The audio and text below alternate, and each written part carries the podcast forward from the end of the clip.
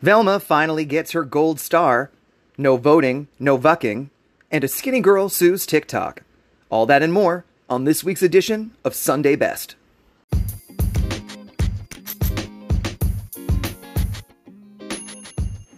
Today is Sunday, October 9th, 2022. I'm your host, Justin Meisner, and this is Sunday Best. I consumed all the news all week long, so you didn't have to. And today, we're going to look back and break down the week's best in current events, politics, and popular culture. But first, it's time for our top story.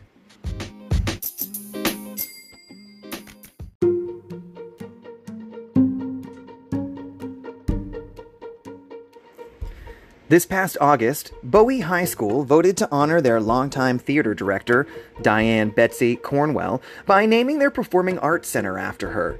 But just over a month later, the Austin Independent School District teacher is under investigation by the district after several former students said she subjected them to emotional and verbal abuse and inappropriately touched other students. Multiple former Bowie students filed a lawsuit last week against Cornwell and the school district. In the suit, the five female alumni said Cornwell engaged in inappropriate touching, harmful and abusive language, assault, battery, emotional and psychological abuse, and manipulation while they were in high school.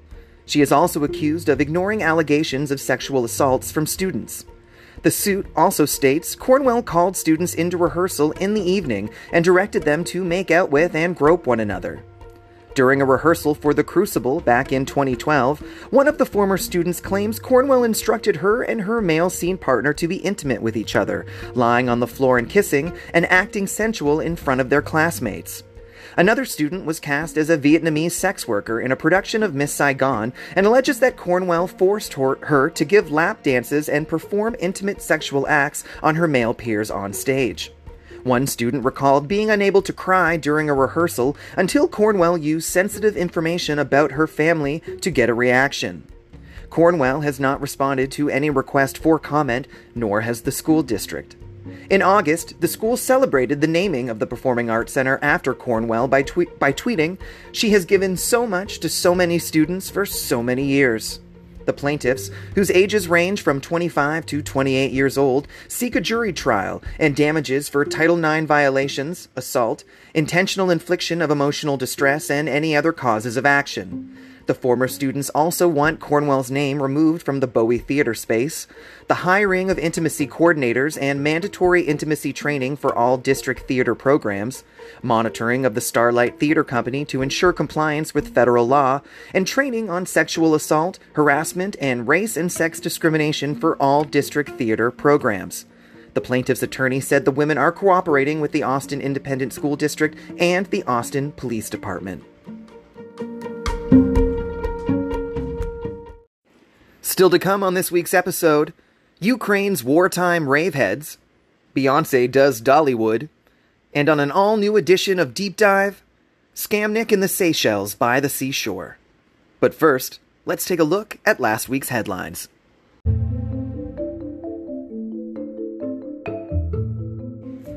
According to Vice, there was heavy criticism online on Friday as footage emerged showing a red carpet lining the entrance to the scene of a massacre in northeastern Thailand, in which 37 people were killed at a daycare, 23 of whom were children, by a gun and machete wielding former police officer. The red carpet was said to have been laid in preparation for the arrival of royal family members, divisive figures who have faced growing criticism in recent years as citizens have begun to question the authority of Thailand's all powerful royal institution. Members of the royal family are normally met with fawning wherever they go in Thailand, with it customary for people to kneel on the ground to pay their respect. But slammed as tone deaf and disrespectful, a live stream by a local TV station showed the carpet later being pulled up.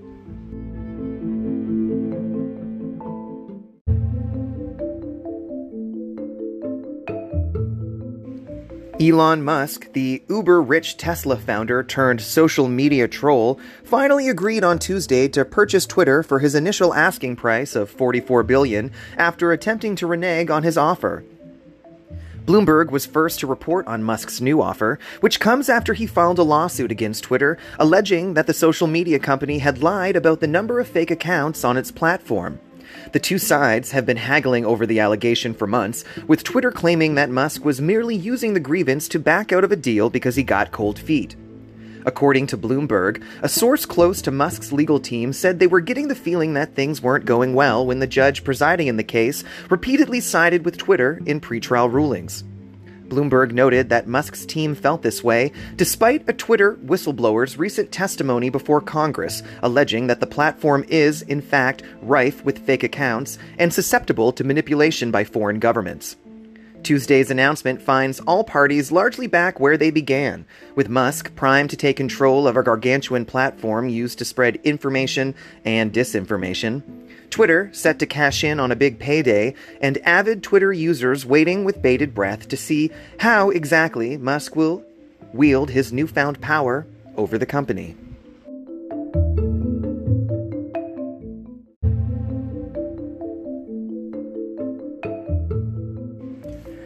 This week, U.S. President Joe Biden announced he would be pardoning thousands of Americans convicted of simple possession of marijuana under federal law, a dramatic step to decriminalize the drug and fulfilling on a long held campaign promise. The president also called on state governors to pardon simple state marijuana possession offenses, which reflect the vast majority of marijuana possession cases in the United States. In a statement, President Biden said the move reflects his position that, quote, no one should be in jail just for using or possessing marijuana.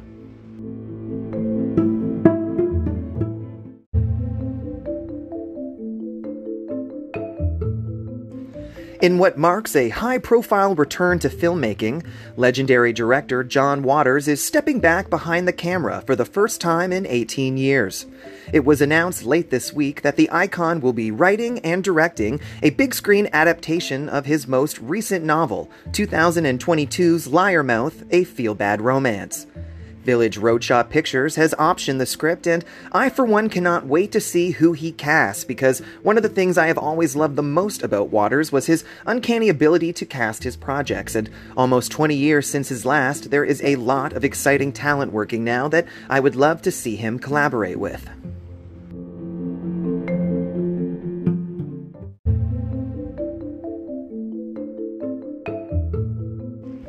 As per the Washington Post, Real Housewives of New York City alum and Skinny Girl CEO Bethenny Frankel is suing TikTok for allegedly allowing scammers to use her likeness and image to promote counterfeit products on the platform. According to documents, Frankel claims that in September, some of her over 900,000 followers notified her upon seeing what appeared to be Frankel promoting a counterfeit designer cardigan. Frankel says, per the documents, that a scammer had taken a past video of her singing the praises of a different cardigan and edited it to appear as though she was actually promoting the fake product without her consent. Frankel says that after seeing the alleged scam, she posted a video of her own warning her followers of the quote, unauthorized and illegal use of her persona to sell counterfeit goods, but claims TikTok deleted that video for being quote, abusive, according to the filing. In addition to seeking compensation for damages after her reputation, quote, suffered significant injury and irreparable harm, Frankel is also requesting changes to TikTok's advertising policy, which she claims doesn't police these kinds of ads. The lawsuit further alleges, well, one, it alleges that Frankel is an influencer, but it also alleges that influencers like Frankel have to constantly monitor for and police any unauthorized use of their name, portrait, picture, and voice to ensure that counterfeiters and other unauthorized parties do not peddle counterfeited and other unauthorized products using their likeness. A spokesperson from TikTok told the Washington Post that they already have strict policies to both protect people's hard earned intellectual property and keep misleading content off of TikTok. They further stated, We regularly review and improve our policies and processes in order to combat increasingly sophisticated fraud attempts and further strengthen our systems.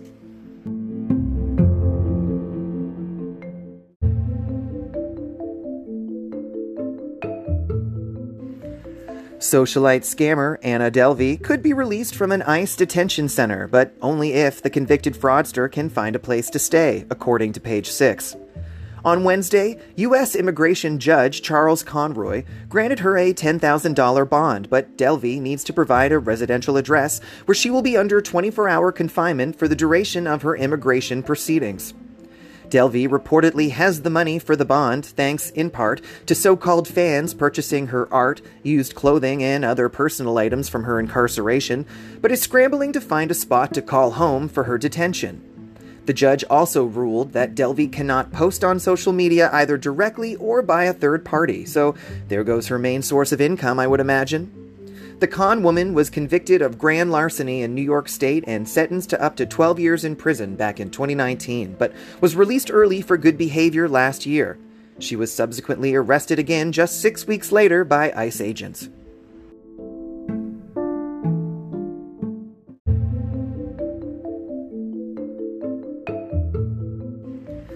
Following up a story I previously reported on, some of Hockey Canada's highest profile sponsors and two of the country's largest provincial hockey associations are pulling their support for the sport's governing body as pressure mounts over how it handled an alleged sexual assault involving Team Canada players.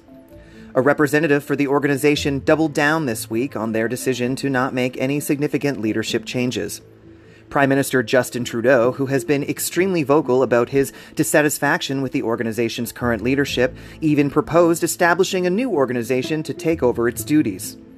Canadian Tire Corporation is ending its Hockey Canada sponsorship permanently, while Tim Hortons, Bank of Nova Scotia, and TELUS announced Wednesday that they would not be sponsoring any men's events for the 2022 23 season, including the World Junior Championship tournament being held this winter in Halifax.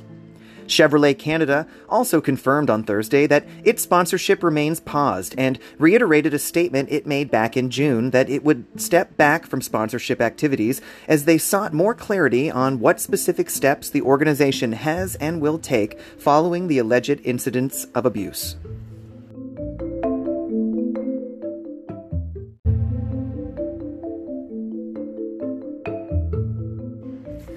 An attorney representing the family of a Los Angeles police officer who died after a training exercise in May alleged Wednesday that the officer was targeted and killed after filing a report accusing fellow officers of sexually assaulting a woman.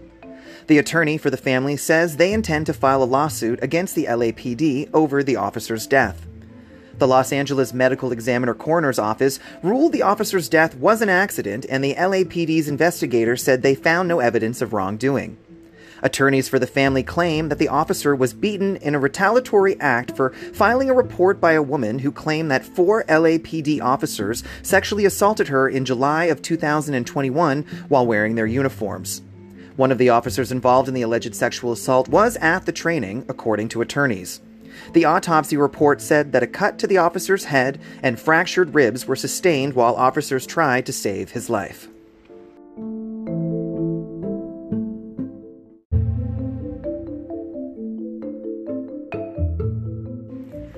European Parliament voted this week to standardize phone chargers across the EU by 2024. In a move to reduce electronic waste, every phone, e reader, tablet, or camera sold will need to have a USB C charging port. This includes Apple, who's notorious for using their own specific Lightning port, forcing the electronic behemoth to decide whether to change all future releases to USB C or go completely wireless. The EU hopes this announcement will inspire other governments to follow suit.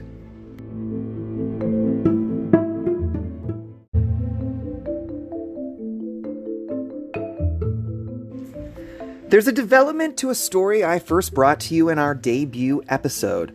Teenage chess grandmaster Hans Niemann likely cheated in more than 100 online matches, including ones with prize money involved, according to an investigation by Chess.com. The 72 page report was released on Tuesday, a month after controversy erupted at a top tournament when the world chess champion Magnus Carlsen accused the 19 year old American of cheating.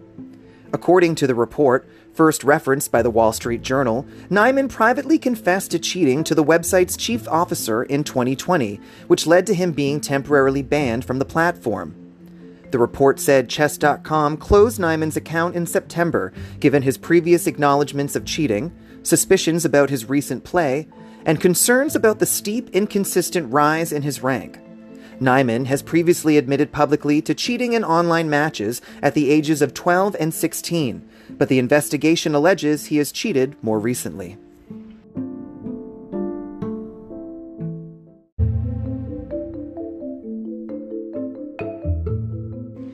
Billy Eichner's new film Bros, the first big budget major studio released gay romantic comedy, experienced low first weekend sales at the box office, bringing in 4.8 million and placing fourth overall, following a big marketing push and rave reviews from critics, with the film currently holding a 90% audience score on Rotten Tomatoes. The opening fell short by almost half of Universal's projections, which were somewhere between 8 to 10 million. Eichner responded to the movie flopping by tweeting, in short, that straight people in middle America just weren't coming out to see it. And he's not wrong. Nor was his tweet angry or accusatory. It was just observational, albeit disappointed. But that didn't stop the press from picking it up all week as a story, often with misleading headlines making it sound as if Eichner was being arrogant. He was simply stating a fact. There was a lot riding on this. It was a big test for a movie of this ilk, and to Universal's credit, they released this film in over 3,000 theaters across the country, not just in New York and LA. I too was disappointed by the weak box office showing because of how this will be viewed within the industry and by studios in the future. But they had exceptional reviews, they had an expensive marketing campaign that saw the entire cast prance across literally every American talk show stage this week, and they even had Judd Apatow. But it just wasn't enough to get people to the theater. Here's hoping word of mouth could possibly give this film a slow and steady redemption story at the box office. That is, if Universal doesn't pull it from too many screens first. Here's also hoping redemption will eventually come, regardless, in its streaming release.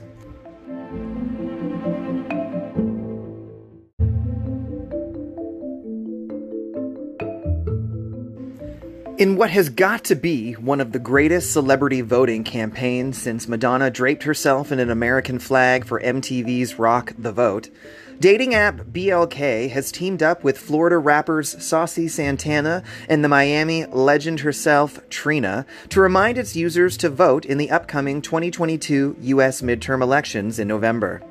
The rap duo helped bring to life BLK's new social campaign, No Voting, No Vucking, for National Voter Education Week this week. The BLK dating app says that they will also incorporate digital features to encourage black singles to be more involved in politics by registering to vote and learning about political initiatives in their communities.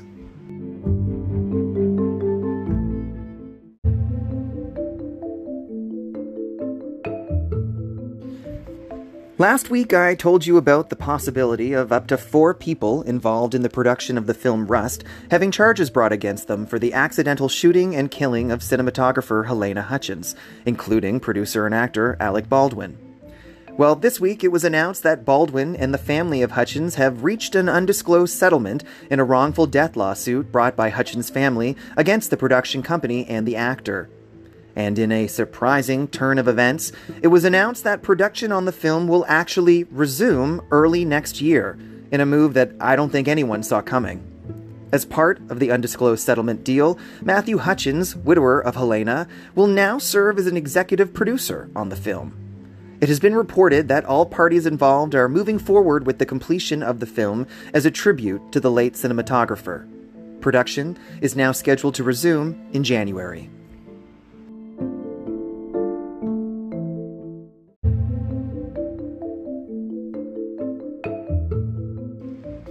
After decades of hints and tongue in cheek references, a brand new animated Scooby Doo film that's been released in time for the Halloween season entitled Trick or Treat Scooby Doo has confirmed the long held belief that iconic character Velma is indeed a lesbian. Already a queer icon for decades, the character confirms her sexuality for the first time in the Scooby Doo universe in the new film, sending fans and Twitter into a tizzy this week. No word if Velma will continue to be an out and proud queer woman in Mindy Kaling's upcoming Velma project for Netflix.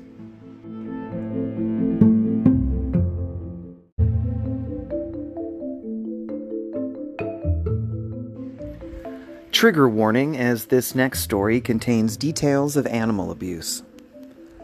A new investigation shows that Dr. Oz, made famous by Oprah and his own syndicated talk show, conducted studies that killed over 330 dogs, including an entire litter of puppies, by injecting inspired drugs directly into their hearts.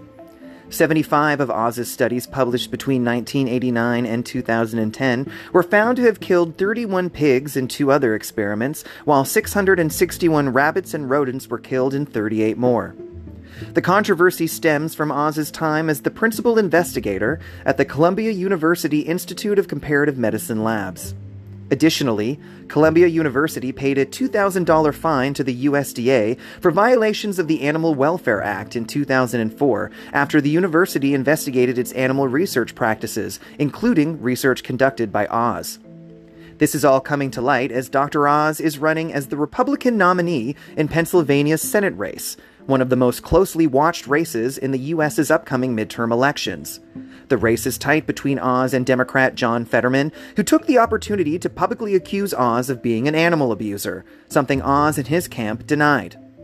The Senate race in Pennsylvania represents the Democrats' best chance to pick up a seat in the evenly divided Senate body.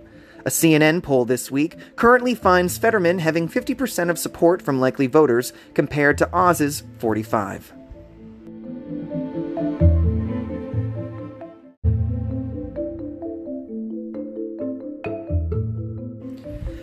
Following up to my rant last week regarding Will Smith and the inevitable release of his Apple film, Emancipation, the streaming giant announced this week that they are indeed going ahead with the film's release this December as planned in a surprising move. The release date will see the film eligible for next year's Academy Awards ceremony, which Smith has been banned from attending for 10 years, following his on-stage assault of comedian Chris Rock. And apparently, Despite being barred from attending the award ceremony for the next decade, that doesn't mean Smith is ineligible from being nominated, something I did not realize when this ban was first announced earlier this year. And this week, The Hollywood Reporter released the findings of a survey it conducted of a group of Academy members to find out if they would even vote for the actor again, with the findings pretty split down the middle. The question now will be how Apple will move forward with the marketing of this film to both audiences and Academy members. Will Mr. Smith be involved in the film's promotion? How aggressive will Apple push for Oscar consideration? And what will the general public's reaction be to any of it? Only time will tell.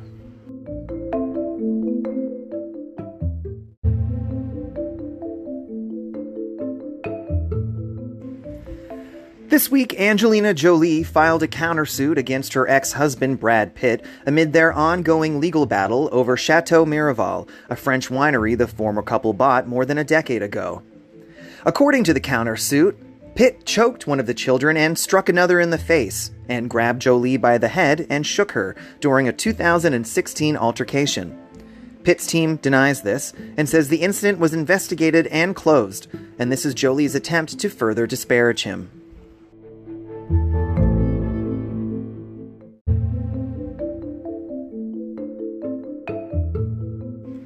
And finally, the Uvalde School District announced late this week the suspension of the entire school district's police force in the wake of ongoing criticisms since the May elementary school shooting that rocked the Texas community. This came just days after ABC News confirmed that a former Texas state trooper, now under investigation for her conduct in responding to the Uvalde school shooting rampage, was among the new officers hired for the district's police department. The force subsequently let her go the next day following public outcry. And those were your headlines.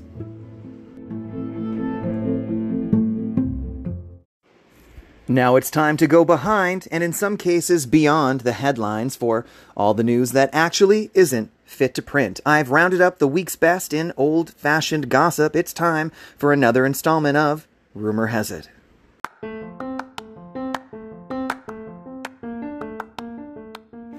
And as always, everything you are about to hear is a rumor, and I have absolutely no proof to the validity of any of these claims. Rumor has it Gisele Bündchen and Tom Brady have hired divorce lawyers after having lived separately for a few months. Gisele was even photographed without her wedding ring this week. A source told Page Six, I never actually thought this argument would be the end of them, but it looks like it is. I don't think there'll be any coming back now. They both have lawyers and are looking at what a split would entail. The source also states that they will likely seek joint custody and most likely file in Florida. Rumor has it that as Beyonce is preparing for an upcoming stadium tour, she is also readying her next album, the second in a trilogy, the first of which she released earlier this year. And according to sources, the second album in this current project will be country. Sources even insist that Beyonce has either recorded a cover of or even possibly a duet with Dolly Parton. Either way, Dolly is somehow involved. It wouldn't be the first time Bey has dabbled her toes in her Houston, Texas country roots. She previously released a country version of her song Daddy Issues with the iconic Texas trio The Chicks, who also joined Bey for a performance of the song at a country music award show several years ago, much to the shock of the audience. If you haven't seen that performance, do yourself a favor and find it on YouTube. Rumor has it that former First Lady and Secretary of State Hillary Rodham Clinton is setting up a 2024 presidential bid. I find this remarkably unbelievable, and the source is the New York Post, so take it as you will, but they're saying Clinton is dusting off her husband's playbook by criticizing the Biden administration's, quote, open borders to put herself in place to mount a run in 24, veteran political consultant Dick Morris claimed this week in an interview. Rumor has it Gigi Hadid and Zayn Malik are working things out and successfully co parenting their daughter after a tumultuous couple of years that included allegations that Malik assaulted Gigi's mother, Yolanda.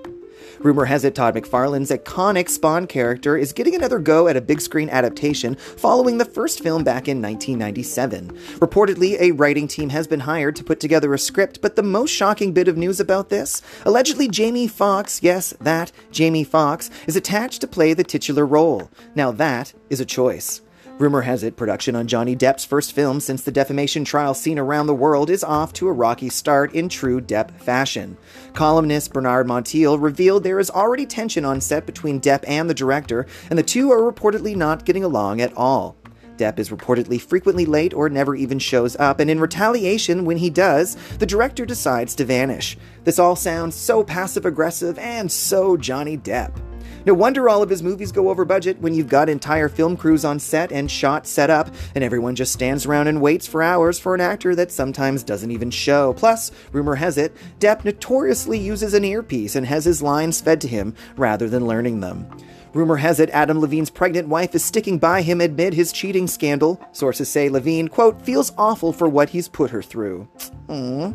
Rumor has it Tia Mowry of Sister Sister fame filed for divorce this week from her longtime husband, citing irreconcilable differences, but word on the street is he just couldn't keep his dick in his pants. Rumor has it, speaking of Brad Pitt, he's reportedly not letting his legal woes get him down. The famed actor is allegedly dating Emily Ratajkowski, following her split from Sebastian Bear McClard. However, sources insist Brad is still, quote, keeping his options open. How delightful for Emily. Rumor has it the royal family in Great Britain is extremely nervous about Prince Harry's forthcoming memoir, according to royal biographer Tom Bower, who called the upcoming book a time bomb. Rumor has it, a paparazzo is accusing Cara Delevingne and Margot Robbie's entourage of attacking him for trying to take photos of the model and actress in Argentina over the weekend. However, sources with direct knowledge say that the photographer was allegedly the aggressor in the incident. Rumor has it, famed and married interior designer and author Mark D. Sikes can't stop sending unsolicited dick pics to young men on Instagram. And lastly, rumor has it, despite Olivia Wilde's claims of revolutionizing the way sex scenes are filmed with her recent picture Don't Worry, Darling, several sources have come forward to confirm that the film did not have any intimacy coach, allegedly because the cast didn't want one. And those were your rumors. Next up, we're taking an all new deep dive into a story that first caught my attention on Twitter last week, but was shocked when, with each passing day, no media outlet anywhere was picking it up. As the story unfolded on the social media platform, the cast of characters, or victims rather, seemingly grew by the minute. So last week, I attempted to piece together a deep dive for you based on my own ability as an internet sleuth. The result was a deep dive episode that was over 40 minutes long once I recorded it.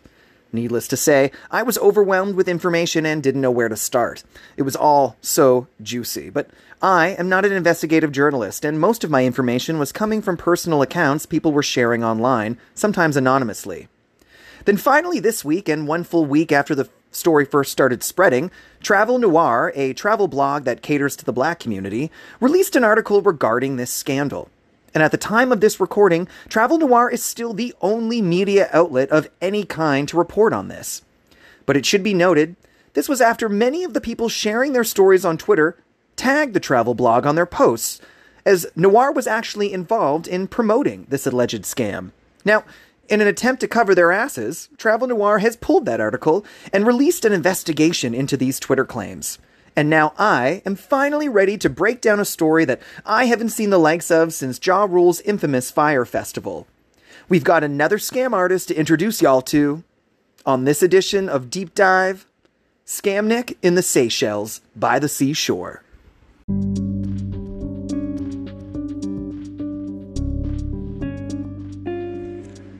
Yachtnik, inspired by, but not formally affiliated to the decades old Atlanta spring break institution that is Freaknik, bills itself as a floating festival that travels to destinations showcasing the African diaspora, combining luxury yachts, island parties, and cultural immersion. According to the company's owner, Jeremy Moore, it's a classier and more professional version of Atlanta's famed street party.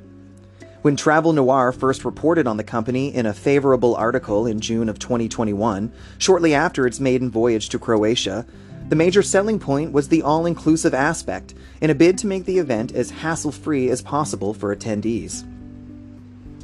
Usually, with the typical Yacht Week experience, you're coming out of pocket all the time, but I wanted to make this as simplistic for us as possible, Moore told Travel Noir at the time. And according to several Twitter users who attended Yachtnik's inaugural voyage last year, everything, for the most part, went without a hitch, with guests having to incur only a few unforeseen additional costs. Most of the commenters I saw enjoyed last year's trip overall and were baffled by what could have possibly happened in the past year to cause the horror stories that came back from 2022's adventure. And what an adventure it appears to have been. According to Yachtnik's Instagram page, which at the time of this recording is still up, albeit with some recent omissions, at Yachtnik, for those interested, Y A C H T N I K, this year's voyage advertised the African diaspora route as two sailing dates September 10th to the 17th and September 17th to the 24th. At just over $3,000 per guest, this all inclusive getaway promised luxury yachts, accommodation for seven days, a professional skipper, a food package with a hostess. That included six breakfasts, six lunches, and two dinners, various drink and bottle packages with the hostess, transfer to and from airports, headline DJs, a gift bag, professional photography, and an all access pass to exclusive Yachtnik events among a robust slew of amenities. Flights, gratuities, alcohol at events, and travel insurance would incur a separate cost, according to a now deleted Instagram graphic posted by Yachtnik that you can currently view on our Instagram page at Sunday Best Pod. The deal was just too good to be true, and with splashy videos and photos on YouTube, an apparent successful voyage the previous year, and articles that had interviews with the company's founder in certain travel blogs, lots of people were spellbound by the litany of promised luxury at an unheard of price. In an environment with a focus on community, it's, it's clear to see why so many people took the bait. Guests who managed to secure a spot on one of the luxury yachts were required to place a 10% or $300 deposit right away. The rest was to be paid off in installments due in November, January, and this past August, respectively. Upon securing their reservations, guests received a rough outline of the week's itinerary. However, communication quickly ceased, but by spring, the event organizers, or Jeremy Moore presumably, created a GroupMe for the Seychelles trip to keep participants updated and connected. Many guests who had grown slightly nervous regarding the previous month's silence felt a sigh of relief upon this new development. But the flow of information petered out again, and by late summer, guests were growing concerned about the lack of communication this close to the trip. Moore had not confirmed essential details like the official route or the itinerary. But a week before Labor Day and less than a month before they were set to sail, Moore finally provided the group with yacht assignments and confirmations needed to complete Seychelles' travel authorization process. This was when Shamika Jennings, whose story I came across first last week, saw what she thought might be a red flag on their yacht confirmation. A small note that seemed to indicate that the boats were not in fact confirmed, but were merely on hold. Jennings decided to call the charter company directly. Dream Yacht Charters confirmed Jennings' fears that the boats were simply on hold and were actually awaiting payment. In fact, the boats had only just been placed on hold two days prior. But the charter company assured her that Yachtnik still had two more days to pay and to not be concerned. Text messages purported to be between Shamika Jennings and Jeremy Moore show that Moore claimed the boats were under a different unique identifier for the group. After the Labor Day weekend, Jennings called the charter company back and learned that the boats had indeed been released back to the public. She again reached out to Moore, who reassured her that everything would be fine and accused Dream Yacht Charters of racism. When guests started to arrive in Mahé, they were perform- informed that they would actually be setting sail from the island of Praslin, a 75 minute boat ride away, and would be expected to pay for their own transportation, claiming it was never said to be included. Well, of course not. It wasn't placed in the list of amenities because nobody was ever supposed to be on Praslin in the first place. Upon arriving in Praslin, guests soon discovered that the luxury yachts they had been expecting to board were actually catamarans. And from what I've read, they were lovely catamarans, but catamarans nonetheless. And there were even more tweaks to their all inclusive package, including no sign of the promised hostess to cook meals. Guests ended up paying for taxis to local markets to buy their own groceries. Some guests had booked their own hostess as a backup plan, as well as Airbnbs, once the lack of communication gave them pause weeks earlier. There was no welcome dinner, as promised, Moore told guests that the best DJ in Seychelles was at the raft party. He reportedly just found some random person off the street. No headlining DJ, as advertised. Guests were also given one sheet with no blanket and two towels for the entirety of their seven day excursion. The premium drink packages that were promised were also questionable. Moore allegedly gifted the guests a free tour of a local rum distillery and was subsequently gifted free rum from the distillery to replenish the boats. The bottles provided were allegedly worth $24 a pop, and he provided six bottles per boat. There were about 12 people for every two. There was also no Wi Fi, as promised, or professional photography, which was probably a good thing for Moore since no one was able to live tweet the voyage and posted their stories upon returning. The promised gift bags reportedly consisted of a mug, luggage tag, and wristband to access what Jennings termed imaginary Yachtnik events. The group was hosted for dinner one evening by Seychelles Hospitality and Tourism Board, but multiple passengers from the trip confirmed that the other events were not exclusive and open to the public. This included said rum tour, a tortoise sanctuary visit, two nature walks, and a local bar outing.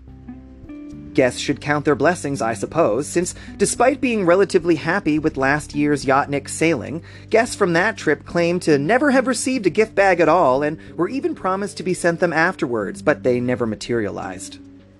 Guests also claim that Moore didn't coordinate with local authorities to have the boats docked, so they were forced to drop anchor in the Pacific Ocean and head to dinghy to land, often in pitch darkness, which it gets in Seychelles around 6:30 p.m. this time of year.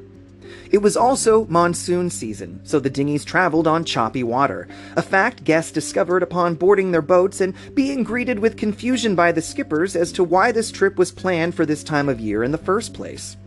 Also, due to the early darkness, Seychelles has laws forbidding sailings after 6 p.m. This became an issue when Moore invited the group to a club he claimed to have rented out solely for Yachtnik attendees stationed on the other side of the island. Side note, he hadn't it was just an open club. Only one experienced skipper was willing to take the risk in the darkness. And it's now also unclear if the skippers were properly compensated at all. The skippers were allegedly only paid half of the $2,000 they were each owed, 300 of which was a tip guests were forced to give Moore on behalf of the skippers after Moore informed them that gratuity for skippers was mandatory. So he made us send him money for the skipper, saying it was a tip, but that money was actually the base pay, said one guest. On the final day in Seychelles, the boat docked in Praslin instead of Mahé, where the trip participants were flying out of. There was no firm plan or schedule, so some people stayed on the boats and others decided to catch the ferry from Praslin back to Mahé early and stay overnight at hotels near the airport. Moore had also previously informed the group that he had secured a villa for the last day for those who needed a place to rest or shower while waiting to leave. He booked the villa from Friday night, but when guests began to arrive on Saturday, they were informed that checkout was 10 a.m. that morning. The stranded guests, many of them female, began to become very aware of the optics of appearing lost in a foreign country as they began to attract attention from strangers on the dock. Most guests eventually found solace in a Hilton hotel that had day passes.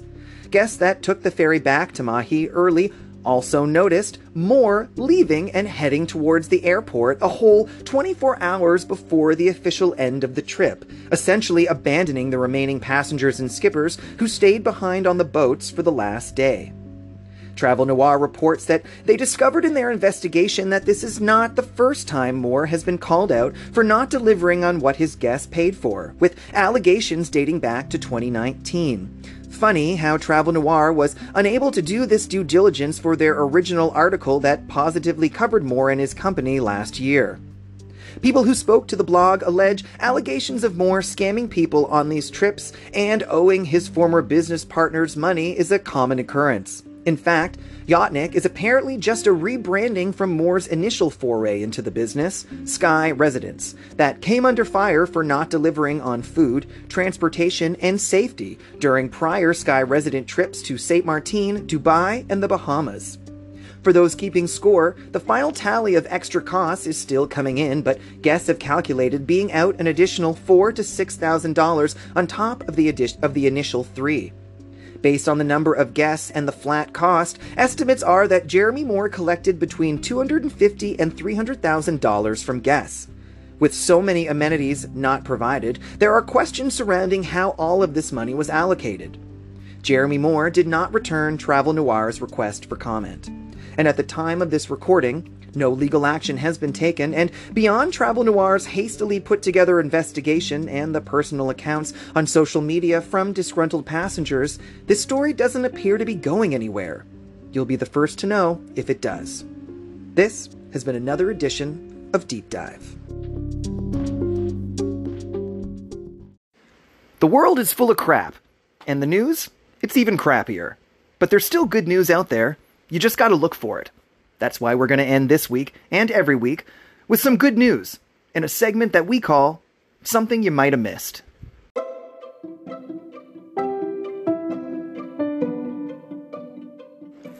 The rave scene has a notoriously do it yourself attitude when it comes to hard partying, but in Ukraine, techno heads have taken things a step further by combining dance events with fixing up bombed out buildings. Enter Repair Together, whose first event drew over 200 people from as far away as Portugal and the United States to dance among the debris in the village of Yehidny, 87 miles northeast of Kiev, where DJ Alexander Baczynski blasted out techno from turntables mounted on ammunition boxes. Their thirst for repetitive beats sated, the ravers, mostly Ukrainian, grabbed shovels and wheelbarrows, turning their hands to clearing the shattered remains of a cultural center ravaged by a Russian missile strike. The village was occupied by Russian forces on March 3rd and liberated by the Ukrainian army on March 31st. It's a must for me, said Baczynski, speaking from Kiev. I can't just stand on the side and watch. We have to keep moving, with music, and cheering ourselves up. It's the only way we can be useful. Otherwise, we're just going to sit there and cry, and that's no use to anyone. The cleanup raves are seen as a much needed return to some sense of normalcy for young people in Ukraine, while also giving them a stake in the wartime effort. Repair Together has so far hosted nine cleanup raves in three villages, as well as carrying out repairs to homes damaged by shelling. Their next mission is to build 12 houses in the nearby town of Lukashivka before the winter. And that's something you might have missed.